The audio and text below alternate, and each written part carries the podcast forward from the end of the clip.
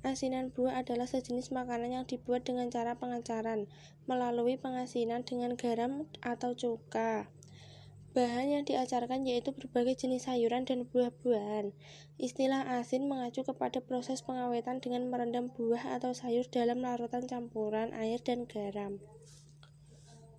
Untuk bahan yang digunakan adalah satu buah nanas, satu buah bengkuang, satu buah timun, 400 ml air, 3 sendok makan gula pasir, 2 sendok makan gula merah, dan setengah sendok makan asam jawa, dan sejumput garam. Bumbu yang harus dihaluskan adalah 10 cabai merah, 5 cabai rawit, setengah sendok terasi bakar.